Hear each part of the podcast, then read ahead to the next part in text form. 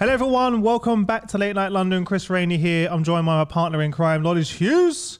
Today's show guest is a TV radio host, podcaster, presenter, who's the ultimate definition of the comeback kid, as we like to say in the UK. In fact, some even call her comeback Cobb. so, In- with a with a career that started off on the Chicago radio waves, she now co- co-hosts the Daily Beast Live and the Comeback Podcast.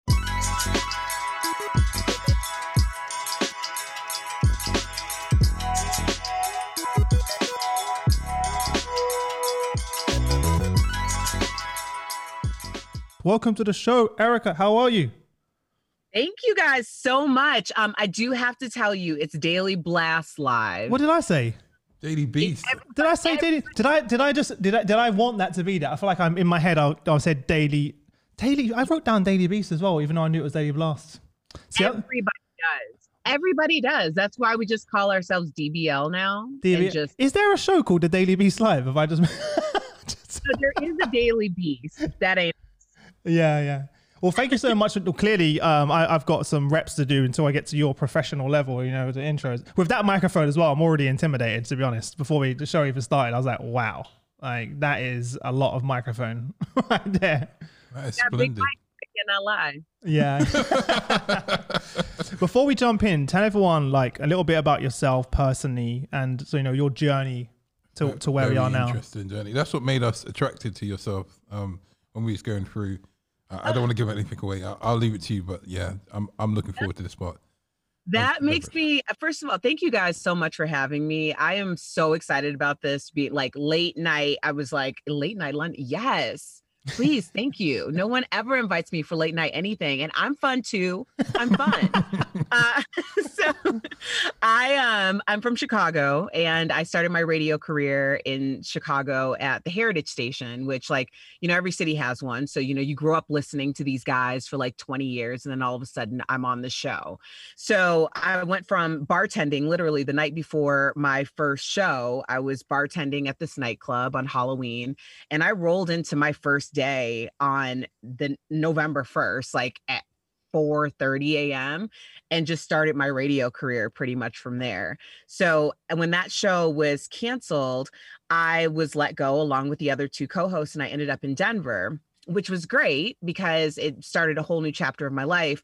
But then it also, you know, when you detach yourself from like your home city and, you know, everything that makes you comfortable, you start to really learn a lot about yourself. And at the time, I was married and we just started really growing in separate directions. And as opposed to being like, hey, this isn't working, we kind of just let the wheels fall off um, until it was finally a wrap. So, we ended up divorced and I became unemployed and bankrupt. And I just thought my life was over. Like, how do you go from having 1.8 million listeners every day in market three, having billboards and commercials, and then all of a sudden, like, you can't get a job at Starbucks? Like, you're like, it, it's crazy, you know? So I um, went on this journey for a few years, and the first couple years were not great. They were not pretty. Um, every bartender in the city knew my name. Uh, it was just a really, you know, depressing time. But then eventually I started to get myself together. And I was just really, it was actually my mom who was like, yo, like, we need you. So we, you kind of have to get this together. Like, you're better than this. And I just started this journey and I started noticing things about people who I wanted to emulate and be like, and I how they did, like their keys to success. I would write things down, write where I wanted to be. And before I knew it, I ended up in California, back on the radio, doing a show on the weekends. I moved back to Denver because I got engaged and then I got married. And I said, a year from now, I'm going to have a national talk show. And that was in June of 2016. And I booked uh, DBL, Daily Blast Live, in June of Yes, Chris. Yes, Chris. Yes, get it right. get it yeah, yeah. I'm on blast now. I'm literally on blast. Live. yeah, live. Yeah. Yeah. So yeah, Wow. I I mean, I started doing that and then I went back to the drawing board like, hey, if I can manifest this, what else could I manifest? And I've always wanted my own brand and I've wanted a show that I had control over.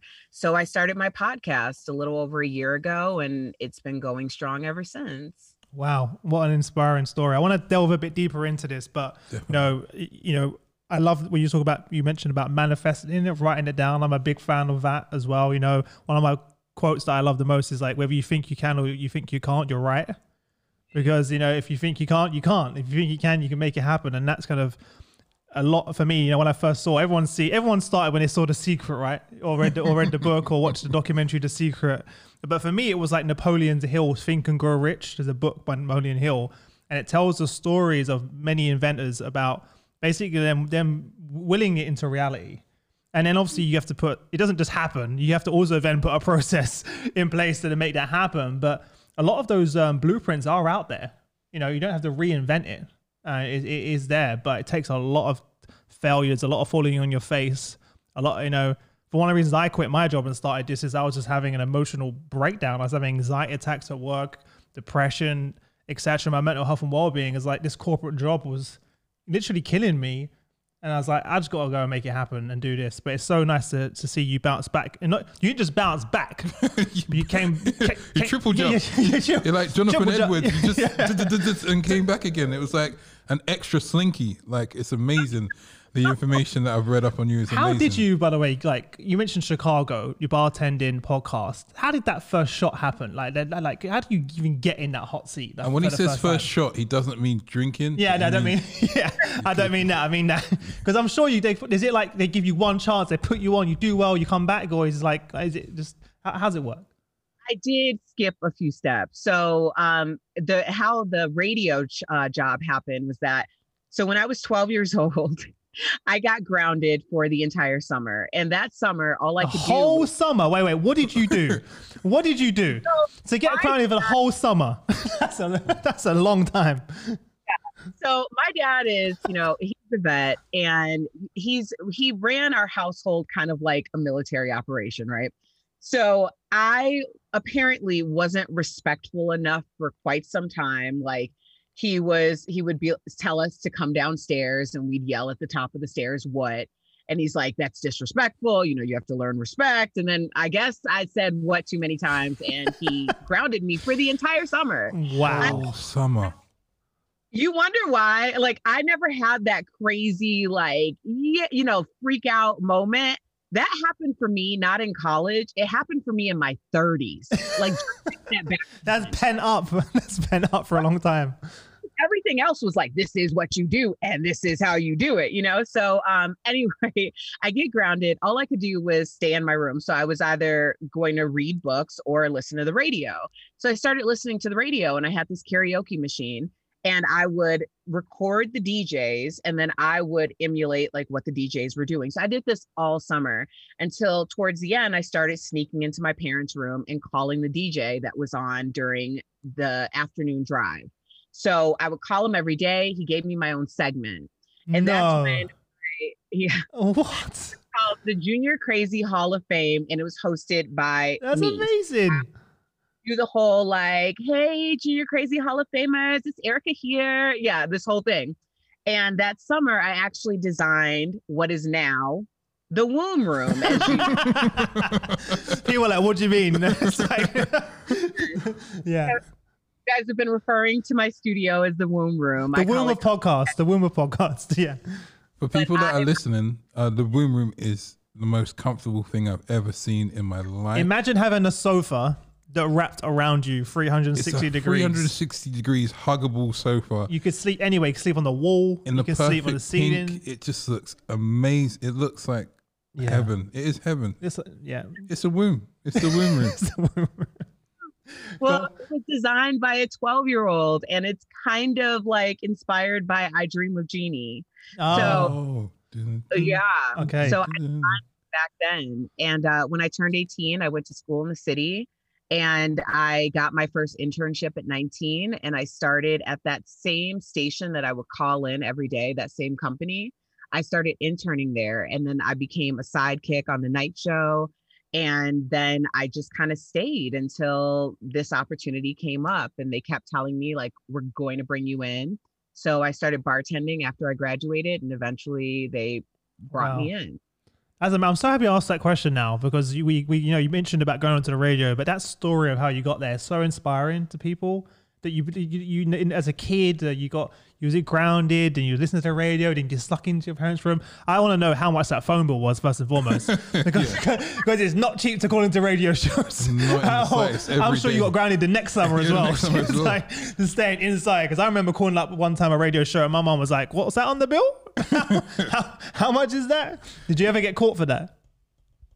I didn't. Oh, Um, you got lucky. You got- lucky. my parents found out when I was like 24 when I had my first like full time job on the radio. Well, so you did that that little side show the whole entire time without them knowing. Oh yeah, during that summer. Yeah. yeah, yeah. They, they Wow. had, So for all you kids listening out there, the moral of the story is Get grounded. defy your parents, be disrespectful, uh, say what Call up, grab their phone, grab their anything like mobile, grab the mobile number, call up radio stations, text in. and you'll become the best ever. Yeah. yeah. There you go. There you go, That's Taylor. well done, kids. how do you some I've seen you mention this before and I wanted to ask you because it's something I struggle with. How do you balance how much of you you give to your audience in terms of sharing your personal life and what you're going through? Because it can feel like I know you've mentioned it can feel like, you know, what do you hold back? How do you how do you deal with that balance? yeah. Um, that's something that I actually have kind of figured out more recently in the past probably year. Um, because what was happening was when I first started in radio, the reason why I was attractive to those stations is because I was, you know, a hometown girl. I knew the lifestyle. Like, you know, I went to school in the city. I worked in the city and I knew all of the people, you know. So they were looking for something like that. So I would come in like, yeah, this is what happened, you know, last night or this weekend. And I would talk about my life. And those things were pretty inconsequential. But as I've gotten older and more mature, you know, a lot of things have happened and not all of them have been great. Not all of them I've necessarily healed from. And what was happening is I was bringing in my experiences based on the stories that we were talking about. But when we would get to like a Michaela Coel, I May Destroy You, like I talked about my sexual assault. Well, I hadn't really dealt with that in a way that it was okay for me just to put it out there. Mm. So as a result, I started going to therapy. Now, I I had a couple instances with this. Michaela Coel was actually, or I May Destroy You, um, was actually the last time I spoke about it. And I spoke about it because that was kind of the last hump of me really having an honest conversation about my husband or with my husband and um, things that I might have been dealing with that I never let him know about. So it was hindering this intimacy in our relationship. Um, so, I mean, it gets really deep, right? Yeah.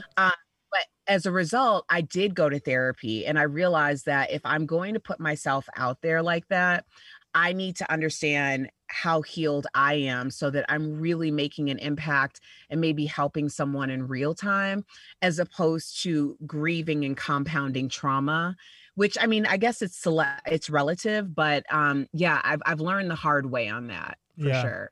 I, I completely relate to you. My I hid my anxiety attacks and depression from my wife for like 14 years, and from and from jo- Oh, from every from yeah. everyone. Oh, and boy. uh, it was actually on one of my shows that I was talking about mental health and well being in the workplace, and there was these amazing guests that were being super vulnerable about their journey. And I felt like such a hypocrite that I was also suffering in silence, and I and I basically ended up telling them on the show about how I was feeling, and no one knew about it. So my wife, friends, family, co-workers, my employees found out about it live on the podcast. And I realized after that call, I actually hadn't dealt with it. Obviously, I hadn't dealt with it because I hid it as a secret. So when when the guys would like come out to this, you know, party and I wouldn't go because I felt anxious and I felt like I was having a heart attack and I didn't know why, right? And similar with my wife with certain social encounters. And I had to go to see someone after that. And it was the first time I ever had ther- had therapy sessions after that podcast. And it was a giant relief off my shoulder. I was like, oh, I have to carry this around with me every day. That was that in itself was therapy. Like, and by the way, I haven't had an anxiety attack since since that day because now I can pick up the phone and say, knowledge, I'm not feeling well. Can we have a can you can you can you just talk to me? You know, I need someone to talk to right now. Or to my team. I need a, I need a week off work. Like I'm I'm not in a good way. But you are right. You kind of you can't really talk about it until you deal with it yourself, and it kind of takes it to a different level. So Yeah, deal with it internally before you externalize it.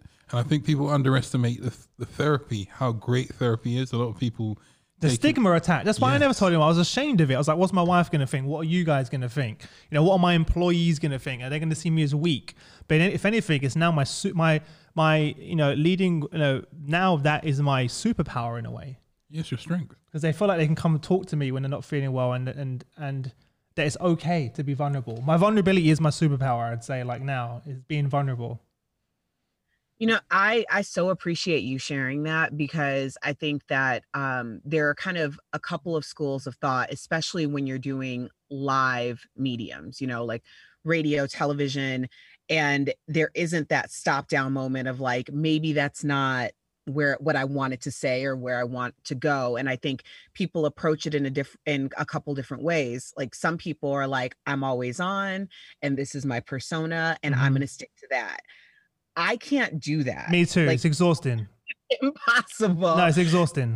No, I can't do it. Yeah. I- I mean, that was the hump. It's like you needed something to get you there. And I do think it was important that you verbalized it in the moment because then you can't, everyone's seen the wizard. You can't close that I curtain. couldn't You- go back.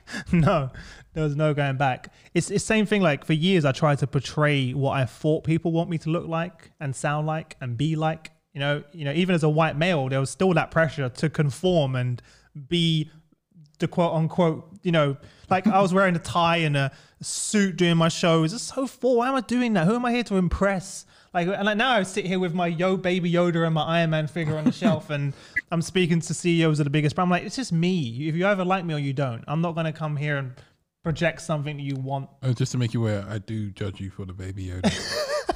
The Baby Yoda, you can't. The Baby Yoda on the shelf is the you You've know lost a gets bit more. of respect in I lost- eyes. did I lose a I bit of respect? okay. I'm not judging at all. I think it's great. It brings up too. Like people always want to keep up with the Joneses, Yeah. but it's like the Joneses know you don't have it. Like, you know what I mean? Like, you're not really fooling anyone other than people who you're trying to appear better than. Mm, And if that's your objective, then it kind of makes you a crappy person. yeah. I mean, Yeah, it's true. mean, it's true. in my opinion, in certain in certain respects, it's like if you are trying to over amplify yourself and your image, I think it's kind of a misstep to do it for people who you're trying to impress to be like because it's very clear to them where you are. You know what I mean? Like 100. percent for- I'm not going to go to Oprah and pretend like I'm Oprah. You That'd be like- that'd be pretty hard. yeah. like, you know, like I'm not gonna pretend like I'm on her level. Like I'm there to learn from her and and also do it my way as opposed to being a cheap version Mhm. of her.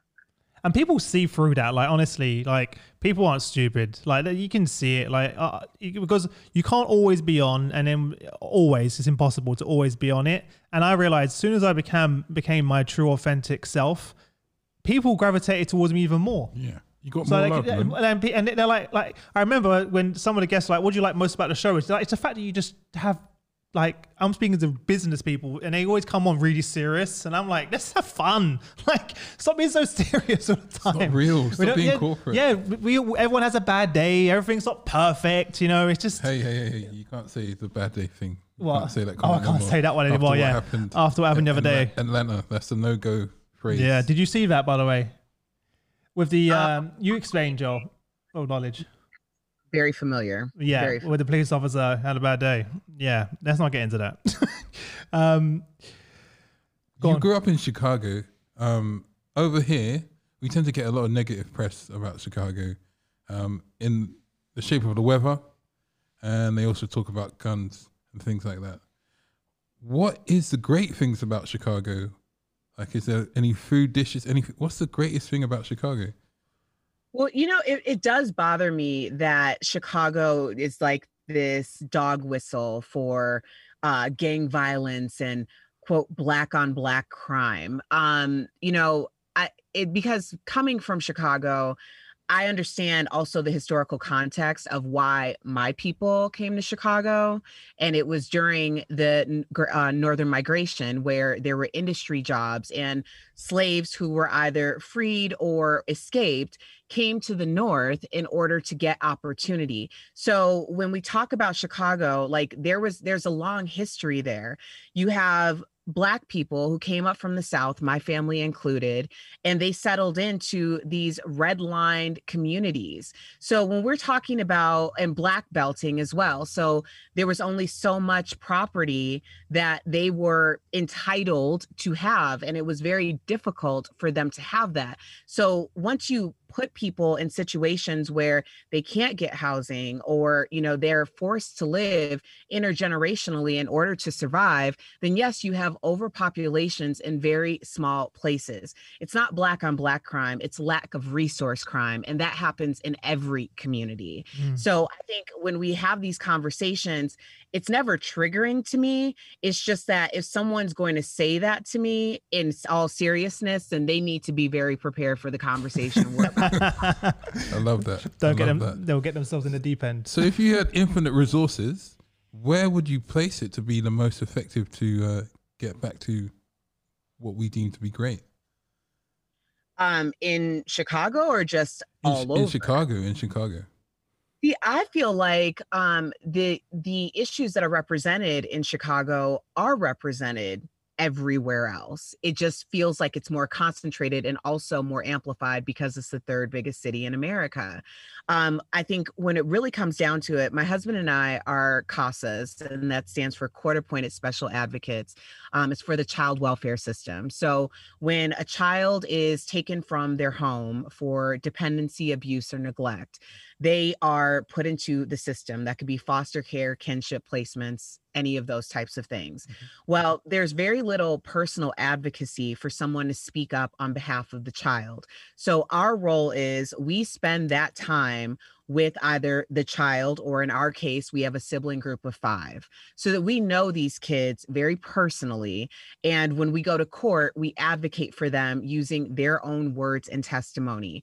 What i've learned from being a part of this program and i've been working with them since 2013 is that when a child's taken out of the home unlimited resources are allocated to this child who is now in the system why are we not allocating these same resources to the parents who clearly need them? Because most of these people although we like to say you know dependency neglect they're terrible parents they're terrible people maybe they just don't have the resources that they need. Mm-hmm. so when i'm talking about putting resources in it really does start in the family unit. It starts with the ability to have childcare the ability to make sure that your children are going to school each day that they have food to eat. I mean that when it really comes down to it, taking care of the family unit would eliminate so many problems in our community.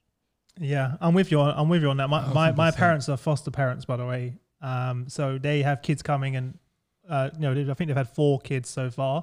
So when we when we left, my mom I was like, "Mom, you don't want to break?" She's like, "No." My mom's rationale was, "We." My mom's a, an angel. She you know she's just like, "We've got the room." That's her excuse. You're all you're all left now. There's kids out there don't have homes and come in. But I see and, and and she works on a program where she tries to rekindle that relationship with that parent. So she she does like visits with the yeah. parents and they try and you know so they don't want to separate them. Who does want to separate their parent from the child? But they need help. Both sides need help like you're saying. But there's but they get a lot of uh, like a bad the parents get obviously the brunt of the bad rap on it because right. you, know, um, you know oh they're terrible. And yes some of them are. And by the way yes, some of them are terrible people. But the vast majority like there are many of them that are struggling and they just need help um, as well. Mom and anyone who gives their time. I mean, the foster parents that we've worked with are amazing. Like they do th- the reunification is always the first priority to try to yes, get the kids. Exactly. Mm-hmm. Uh, and for them to facilitate with that, I mean, I just they're doing God's work. I don't know how my mom does it. And my mom also does it for special needs kids, which is a whole nother level yeah. of struggle and challenge, and it's it's heartbreaking because they're like members of our family now. Each every kid just just they're you know even after they leave, they're still uh, like we like we've got a lot of brothers and sisters at, at, this point. something similar, so I have a lot of siblings. I can imagine from 2013 as well. So it's it's a long time. You started your podcast. Um, I, I know it was telephone that you kind of touched on it a little bit, but what was the inspiration behind the podcast? And I'd be interested to know what was your favorite comeback story because you talk about comeback stories. Obviously, we've spoken about your own comeback story, but you also have many guests that talk about their comeback story. What was the favorite comeback story? I know it's hard to choose. I'm putting you on the spot, but or most inspiring, or you know, I know there's a lot in there. But out of the two million stories that you've heard, um, Yeah, which one specifically today? I oh my gosh. Well, one of my first ones. So when I started comeback, I started in 2016 Mhm. and it was a YouTube series.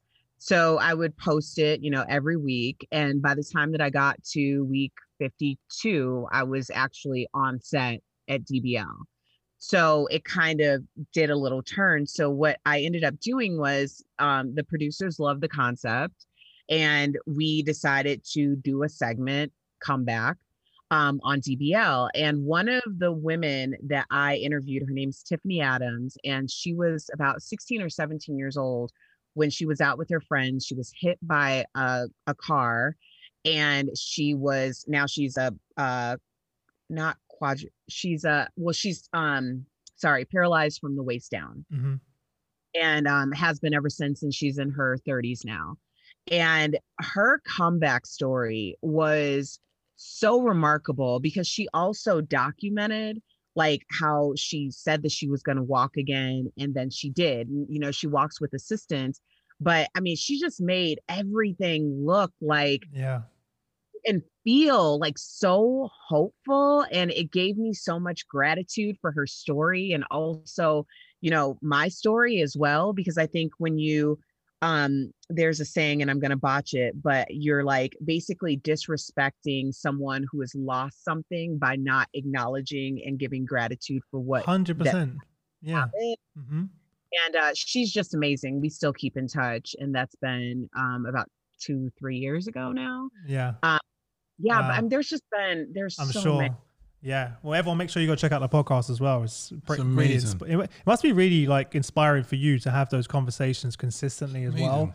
And like, kind of, if there's ever going to be a situation where you're going to have an attitude or gratitude, there's going to be that, right? I mean, Yes. Yeah. I mean, it's it's really I mean, it, the comeback podcast has evolved so much because now it's out of my immediate experience. You Yeah. know, like I started it with divorce, bankrup- bankruptcy and unemployment and Mhm. now I have guests on who are giving information for family and estate, you know, estate planning and legacy planning, especially amidst COVID and all of these people who found themselves not knowing what to do mhm. uh, you know, getting people proactive. And it's just, it's just been a blessing. would you say that's your purpose? I feel like I, my purpose is to connect people. I feel like I was put on this earth to be a connector. And if I always give my side of the story and my experience. And if it resonates with you, then you my people. If it doesn't resonate with you, then it doesn't necessarily mean you're not my people. if you if you say something backwards to me on Instagram, you not. But otherwise, well, on that and how do you deal with the trolls? I was gonna say the way you pointed that made me. I know, you I was like, who- I was like, who me? I like you know when you just get that. I felt so insecure. Like what? I was like, knowledge. What have you been doing? I doing? was like me. Like, I was shit. Oh, What? but you, she, she caught you. She, She- caught oh, you. yeah. Erica Oh, caught you now. She knows it's you. What? How do you deal with the trolls though? On on serious serious note.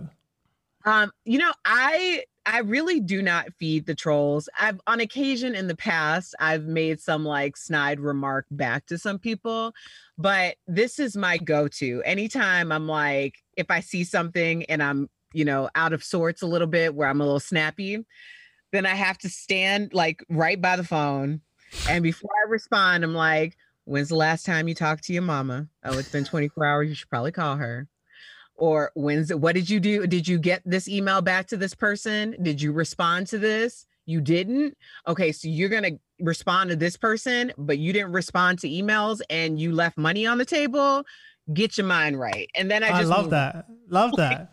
But you, you say that like it was always the case, though. I'm sure that wasn't always the case, you know. So, yeah. It's not, you know, for, for me, like when it first started happening, obviously it took years before the show progressed until I started getting those type of comments because there's always, and I was like, I, I, it took me a while to get over it. Like in the beginning, I was like, "Why? Why don't they like me? Why are they saying that thing, those things to me for?" And I was like, "You realize they're probably dealing with their own issues. You know, if they if they got time to sit there and message you those things, there's probably something else. There's a deeper it's under, not you. underlying issue." And I was like, I, I can't let my energy be drawn or drained. So now I just don't even look at the comment. I look I look at the comments, but when I see a comment like that, I just I just go past it. I'm just like, you know. I'm not gonna, I'm not gonna give it the time of day, but it's not easy though. That's it. What you did was a great because it's rationalizing it, saying, "Wait a minute, I've got these emails in my inbox, which could be business opportunities, friends, family, Late and I'm night gonna London. Could be late night London. could be late night London, and I'm gonna reply to this person. That's what they Yep. want as well. They want your energy. They want your attention. Don't give it to them. Don't Well, yeah, is they they have the time you know like it uh, they have a lot of time. I learned this on new year's day i think it was 2017 i will never forget this because this is you said it, it hasn't always been this way and i know you're right because i remember the day that i changed my mind about how i was going to you know do this. So i'm at a broncos game a denver broncos game with my husband and a few friends and I get this message, like multiple messages. Now, this guy is like, I, I can't even, I don't, I don't even remember all the things about him, but I do know that he just, I shouldn't have responded because responding alone w- was That's it. bullying. Um, he was just so not vibrating the highest. But I decided to go in. And I started really nice in the beginning, like, so sorry you feel this you way always start away. It's how everyone starts. yeah. da, da, da. and he comes in hot. So I come back hot. And then he comes in hotter, hotter, hot. And it, it is like, and I look up and I'm not even kidding you. It's halftime. This started and I'm sitting at the game. I was like, how dumb am I? Like, screw this guy. Yeah. I'm an idiot right now. I'm sitting at a football he game. got, he got you. He got you. Instagram messages to some loser who has nothing else to do. Yeah. That was- And, I that was know- I was- and he was wrong. He was he was he was clearly wrong. We've all, we've all got those stories. I had the same thing where I had some people calling me being a racist and da da da da, and, I, and they were like, and they, and they and this is on like, and and this is and this, and by the way. and uh, they took it a step further where they post they they posted it on they said did it on my uh, on LinkedIn is where I kind of where I post a lot of stuff. And they put it in the comment section on LinkedIn right? So everyone can see like it was and then I was like whoa. And I was like and I and I basically replied on the comment sorry you feel that way you know we'll try to be better and we need more diversity da da da da da. And then I got then I started getting the private messages and it got to the point where I had to call my wife and be like, Am I going crazy? It's just like, why are you replying? Stop replying. And it just and they don't stop. They keep going. Even if you think it's the last message. And I was like, I was like, no, I learned my lesson that day. I was like, don't feed into it. Because uh yeah. Um, what what I'd like to ask you, um, your skin. How do you keep so young? I know that just came out of left field. There was no segue. I was I was gonna be witty. I was gonna be witty with it, but I just thought, nah, let me just go in. Like, how? This zero Is that completely cocoa butter? Is that Nivea? Like, what is going on? What's the formula? You've got the womb room. Do you have to go back in the womb room for like a The reju- percentage? reju- rejuvenate. To rejuvenate. It Is rejuvenate. is that what's you go back it? in the womb. Oh, that's why. it That's all why. makes sense. It all makes sense. That's sense why. now. That's why. 'Cause- Actually, a chamber. I knew. Uh, well, thank you. I, I appreciate Cheese it and bread. glowing on glowing. So much. Um, well, for it's honestly, I, it's genetics. I, it's just, to be honest, I have this like area and I keep like all the pictures and stuff of my relatives. And I mean, my great grandmother passed away at 96. And I swear, when I say she did not have wrinkles, like this lady did not have wrinkles. And she chewed tobacco from the time she was 16 to the time she was 90. What? Makes no sense. I'm telling you, I'm telling you. But I do like I have um, one of my really dear friends. We did our comeback story together. Um, she was a single mom with three kids, had two thousand dollars to her name, and she put her two thousand dollars into her first like facial machine because she was an esthetician and started her own company. And now, seven years later, we've been on this journey together, and she's been doing my skin for the past seven years.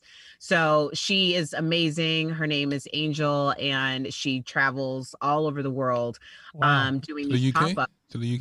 yeah, no, to the UK. To yeah, the UK? okay. Coming, coming over here anytime soon? Honestly, you should check out her Instagram. It's Miss Angel Renee. The stuff that she does, it's like it's a miracle because a lot of black people and people with darker pigmentation suffer from hyperpigmentation.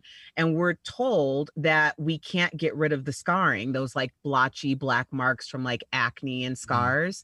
And it's not true. Um, a lot of people are just ill equipped to do it. So she does that. That's one of the biggest things that she's known for. But I mean, she's awesome. So that's Angel Renee, yeah? Well, now we know the we know the secret. Now the secret's out. Secret's so out. Uh, it was a good question. Secret, the secret's out. There you go. What's what what's your um your like on your top like five uh, your number one podcast guest that you haven't had yet? Like what's on the what's on the bucket list of guests that you want on your show? Ooh. okay. So, um, oh man. Ooh. Ooh. Ooh. I know, I know you got some. You're all laughing like you ain't got some. This, as a podcast host, everyone has the list. Everyone has like, Definitely do. Um, I'm just trying to figure out how to do I put it in order? Um, however because you my, want. my top person is Gabrielle Union. Okay. And the reason why is because when she made me her woman crush Wednesday, that was the last like that that's what made me start my podcast, like officially started Wow. in that. Like it was kind of like the catalyst when I was like, "What you know who I am?" All right. Have you reached out to her? Yeah, she's actually. I mean, eh, ob- obviously, she's a very busy Of course. woman. Yeah. Um, but you know, I've asked her, you know, for some advice on some things, and she's been very generous. So I have the utmost respect for her. I mean, she's just an absolute queen. So she knows she has an open invite um to my podcast. um, gosh, I mean, she is number one through five. Well, she's the But- inspiration behind the whole show. So, like, I mean, that's pretty inspiration. That is that she deserved that number one spot. What, what about Barack? What about Mr. O? I thought you were the Obama. Obama. Oh, Mr. O. Even, even I was like, for a second, I was like, what? Oh, he's from Chi Town. I thought that would be top. Well, okay, so I've actually interviewed uh, Mr. Obama before he was president. Um, he used to be on our show quite often, and and it's just hilarious now. that, like, when he was running for senator, he would be on our show like often, and we had these songs, and Sasha and Malia like loved these songs that one of my co-hosts used to like make for him, and it was yeah. So when he ran for president, it was I- mean Crazy. Yeah. But I can Yeah. imagine. Wow. So, Yeah. wow. familiarity there, but Michelle Obama, yes, definitely Michelle. She's the reason why I was able to go on my natural hair journey because she told me to tell my employer that she said I could wear my hair any way that I wanted to wear my hair. Wow. True. What- tell that story because uh, people want, I, I, I tell everyone, you, you mentioned that, but tell everyone the story behind that. Yeah. So I um when she came to Denver for her becoming tour, I got the opportunity to shadow her for the day and I was doing like live reporting for, you know, our show which was airing live in real time. And then at the end I went to the becoming um you know whole sit down kit and caboodle and i got to like take my little picture have my little conversation and a part of the conversation was about my hair and i told her that you know normally i wear a wig on set and um, i'm like i would like to wear my natural hair and honestly when i was having the conversation with her i was just having a for real conversation Mm, like yeah. like wouldn't it be great if we could just do this? And she was like what do you mean? No you're doing it. Tell him i said that you're doing it. So i went back to work the next day And I was like, listen, Michelle Obama said I could wear my hair however. I want no, but did this the thing I, I'm shocked about? Did someone actually tell you you couldn't wear your hair like that? well, How so or indirectly, or they hint it? Like, how do you say that to someone? So it's it's completely blanket across the board. Any corporation that really comes out and says we have dis or we haven't discouraged or at least encouraged black women to wear their hair a certain way is a Mhm. lie. Okay. You're lying. Um, now maybe it's not something that you've personally enforced, but you've definitely reinforced the culture. So yeah, I think across the board, not even calling anybody out. That's just the way that it was, Really? especially Wow. Have a look, you know, like you keep that look for the entire season. So this was something that was like, it was a big deal. And I'm glad that I had people around me who wanted to work this in a way that was going to really inspire not only other people, but other organizations to take a really hard look at what that culture represents. Yeah. Tell me, tell you got to tell us the reaction of when you said that to your to your boss or whoever it was at the time when you said Michelle Obama said I can wear my hair however I want. I wish I was there. Yeah, run us through the whole action as well. Did Yeah. you like slam down your hand? What was it? Did you do it with a did you, swagger? did you did you grab your wig off and throw it on the floor and say came close. Okay, this is this is super inside. That night I got home and I was just rearing to go. And I went up to the bedroom and my husband was like falling asleep and I was like, babe, tomorrow I am quitting my job. And he's like, what? and I was like, Michelle Obama said that I can wear my hair however I want to wear my hair. So I am taking this wig off and I am leaving. And he's like, or That's where your partner comes in handy. yeah. Or you could s- keep your job and or you could introduce a conversation and explain where your your feelings are and the reason why this is important to not only you but also the entire culture and you know of of television and representation. And why don't you open it up with a conversation? So the next day i was a little more calm and I went in and opened up the conversation. And there was a very receptive nature to the conversation. I was not hit with pushback, but I did say Michelle Obama said,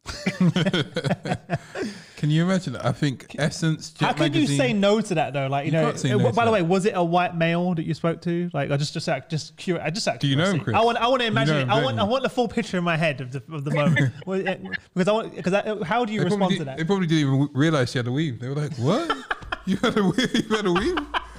what? That was your hair all this time?" like explain it to me and it i mean honestly now it's it's kind of funny because he we have these conversations and he's like well no and he'll say use this terminology and i'm like oh you were listening yeah, I tell you what though, as a white male, there's a lot I learned. Like, lot to like my wife's black, and I'm like, what you're doing? What you're relaxing your hair? What your head's burning? I need to wash it out because my head's burning. I'm like, what, Chris? I got. like, there's a lot to there's a lot to there's a lot to pick up. Yeah, bro. you're like, you're like, what are you wearing to bed? Why Why's your hair got? Oh, you're wearing a do rag. To, it's not. You're wearing a do rag. or or if it's not a do-rag it's a what's the hat What's the hat? Come on, Oh, I know the name. I know. It's just gone because of the pressure. It's come the on, pressure. come on. There was a skit on it the other I day. I know. man. We spoke about it the other day. I've, I've gone. It's gone. I'm sorry. It's gone. The bonnet It's a- A bonnet. Yeah, I know. I knew that already. I just remember, Judi Love had the whole skit I about the know. bonnet I as just well. sleep. This is the pressure. Yeah. The pressure. And do you know what's part about it? Because she always loses it. Yeah. And she's always like, where is it? Where is it? Where is it? Where is it? I'm like, is it under your pillow? Is it under my pillow? I'm like, oh, for God's sake. Just remember, just remember Scotch bonnet. Scotch bonnet. And I remember it, yeah? Yeah, remember Scotch bonnet. Yeah. On the back of Scotch bonnet, actually, I've got a couple questions for you. What are your top three season seasonings?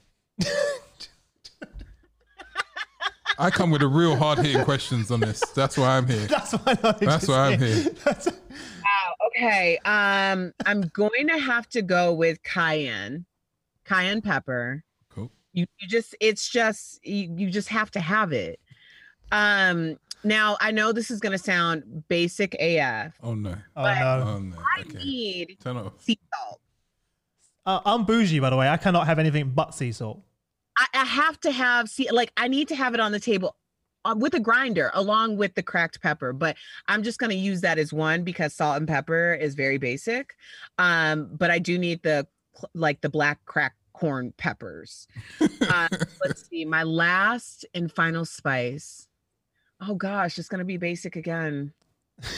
Red chili flakes. That's not a They bad everything pasta You can put that. pizza. That's like you can put in everything. Yes, that one of those. Okay. Yeah, yeah. You- You're not. You're not pleased, are you? Knowledge. No, no, no, no. no, no. There's no judgment. There's no judgment here. It's okay. She's Whereas got, if I said salt, if I said to you sea salt, I would get with the so much heat Why are you twisting your neck? because I that, would get a lot of heat for that. I already know. I already. By the way, I cannot have table salt. As by the way, I only can have sea salt. So like when it's like my, I'm like my wife's like, oh, there's there's. I'm like, there's no salt. She's like, there's sea salt. I'm like, don't ever disrespect the food like that. I need sea salt. Go put on your bonnet and go to bed. Go relax, relax yourself and relax your hair. Just calm down. Just calm down. Just calm down. Also, okay, off the back of the seasonings, oxtail or curry goat. I think she's gonna say neither. Mm, no, thank you. She doesn't like it. Neither. No, neither. Either. Neither. Oh, do you not like? Do, do, do you eat meat? Yes, I do eat. You meat. just don't like curry or oxtail. Yeah. It's not that I I wouldn't eat it. It's just that in the when you ask a question like that, it feels like answering in an affirmative is really champion championing. That's what he- that's what don't- he you don't- wants. You don't endorse That's- either of those two food markets. Fair, fair, fair play. they can't start, start the campaign. Yeah, it starts sounding okay. Yeah, exactly. Yeah, yeah. I can No- tell. I can tell she's been in politics, isn't it? Yeah, yeah. A thousand percent. A thousand percent. yeah. she, she'll do well in politics. She'll do well in politics. Are you uh, are you definitely a Republican then on, on the back of that?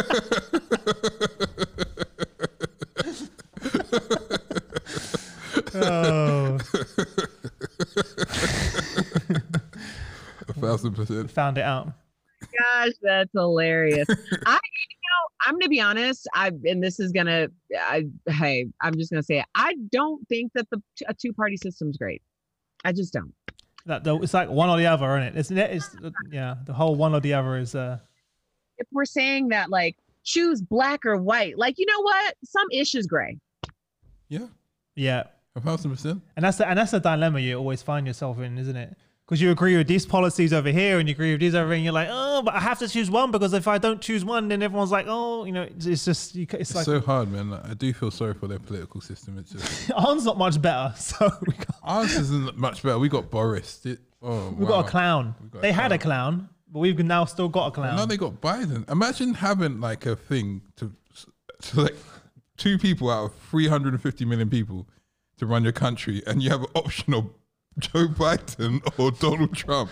When you have magnificent people in the country like Erica Cobb, and you've got Joe Biden or Donald Trump. yeah, That's mad. That's like curry goat or oxtail when you don't like either.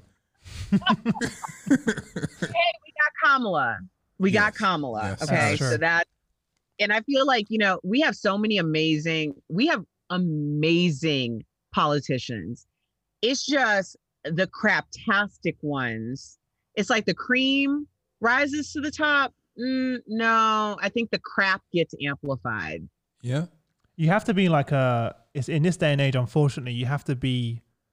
You have to be um like you have to be not eccentric, but you have to make headlines. You have to be like on the so, on like Oh, no, but they got some social good ones. media and like you know it's like They it- got some good ones. You can't, AOC, you can't just you can't just be great though. No, but that's not enough anymore. Unfortunately, it should be enough. But now you have to be doing crazy tweets and saying things that you're never going to deliver on, and just yeah, it it doesn't work. Just being great doesn't actually get you to the top, unfortunately, anymore. Can't make America great again. Can't make. I don't know. Clear- We'll hope so. We'll hope so. yeah. Um, what's one common misconception people have about you? You actually read my mind. I was just about to say that. Oh, I don't. It's so funny because I ask people this all the time on my podcast, and I've never thought about it for myself. Um, I don't.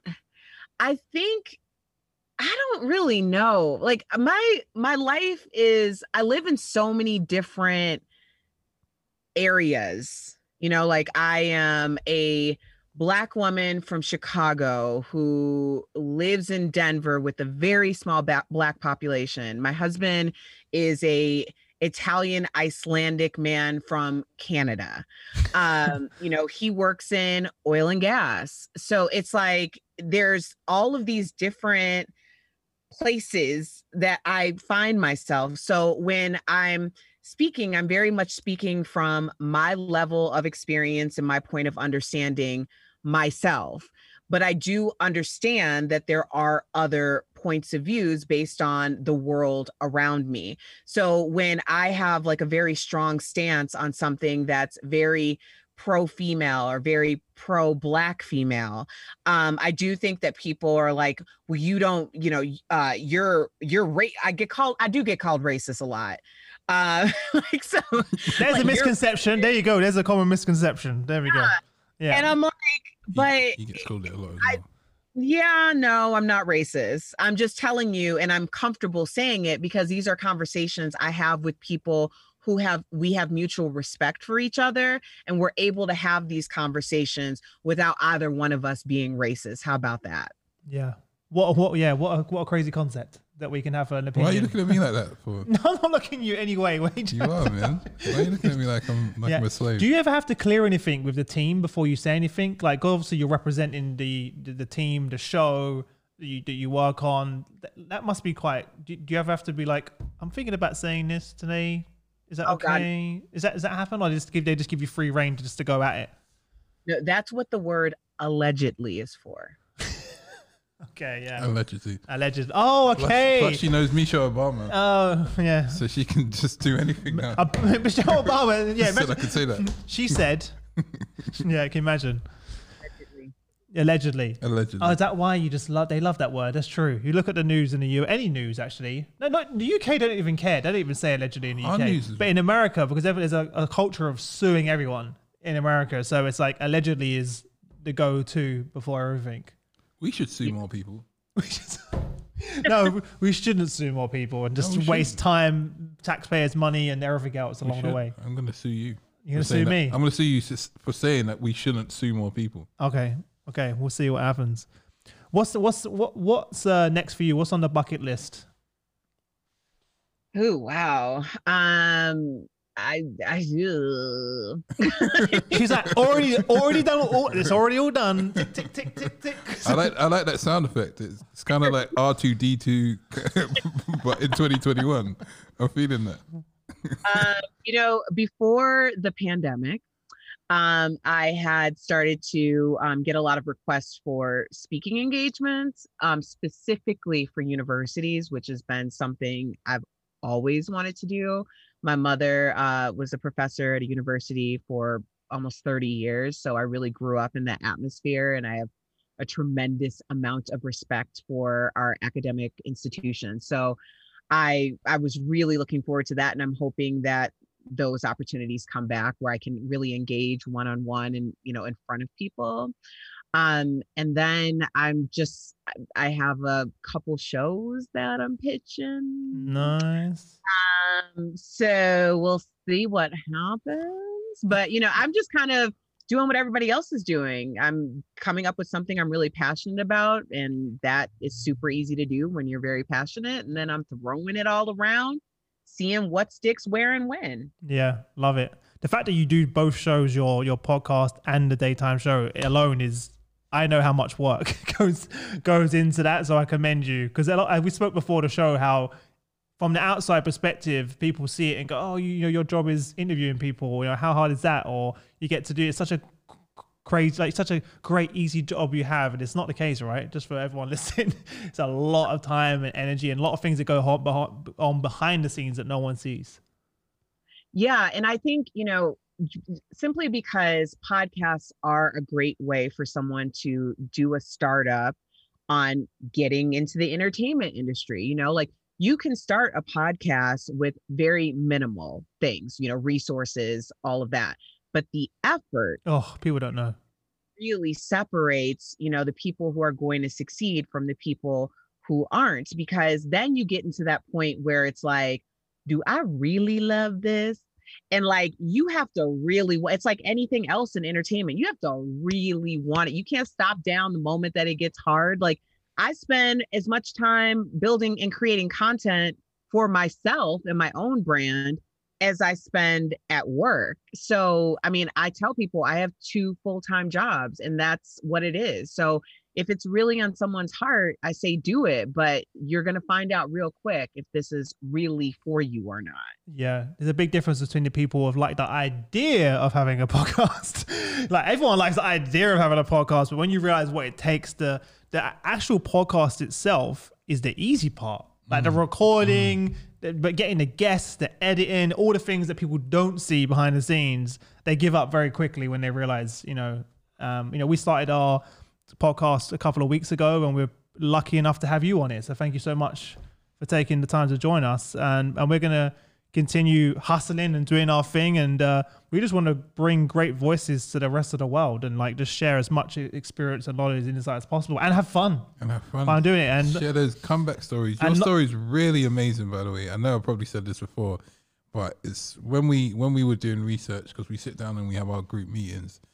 You just stood out, so we were so thankful that you came on because it's truly inspirational. I there's know- gonna be a lot of kid, a, lot, a lot of children that are gonna be grounded this summer. Yeah, a lot of children are going to be grounded this summer. There's going to be a lot of uh, phone bills. a lot of CRB checks on radio radio shows because a lot of kids are just calling in, just taking up the airways. But it's all worth it. It's all worth it. If Yeah. you get at least one Erica Cobb out of it, it's all worth it. It's Yeah. all worth it.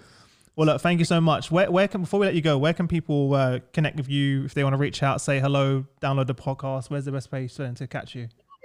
Please do. I am at Erica Cobb. That's E R I C A C O B B on Instagram, Facebook, and Twitter. Um, and all of my information for my podcast, Come Back with Erica Cobb, is on my Instagram or any of those places. Um, so yeah, just connect with me on social media. Amazing. Anywhere you see that hashtag, go for it. so we'll be there. And also, if you're listening right now, click the link below. The link will already be there. Make your life easy. So click the link below. Make sure you're going for it, Erica. But again, thank you so much. Um, we look forward to coming and seeing. Well, hopefully, we'll, we'll. I was about to say one day we could be in your womb.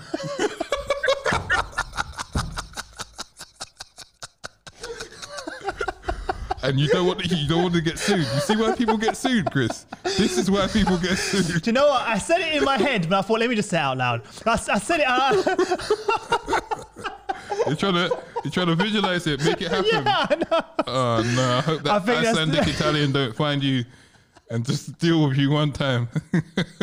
how did how did Chris die? He got drowned in oil. he was drowned. In, I don't know who did Yeah, it. yeah, I have no idea. I have no idea. Who did Yeah, the it. I- Icelandic accent. would make- I don't know. I had no idea. yeah. So, uh, and on that on, on that bombshell, I can't believe you asked it. Hopefully Uh, yeah. we will be in the room. Why would you include me in that? Oh uh, hopefully you speak to us again after that comment. yeah, um, yeah. Like, I can't go red, but I feel like I'm going red. You can't go red. I feel like We don't know if you're going red or I not. feel like I'm to figure it out. feel like I'm not wearing a, a jumper. It's Well, uh, Erica, see you later. Thank you so much. Thanks you, You Dave. both. I appreciate you guys. Okay.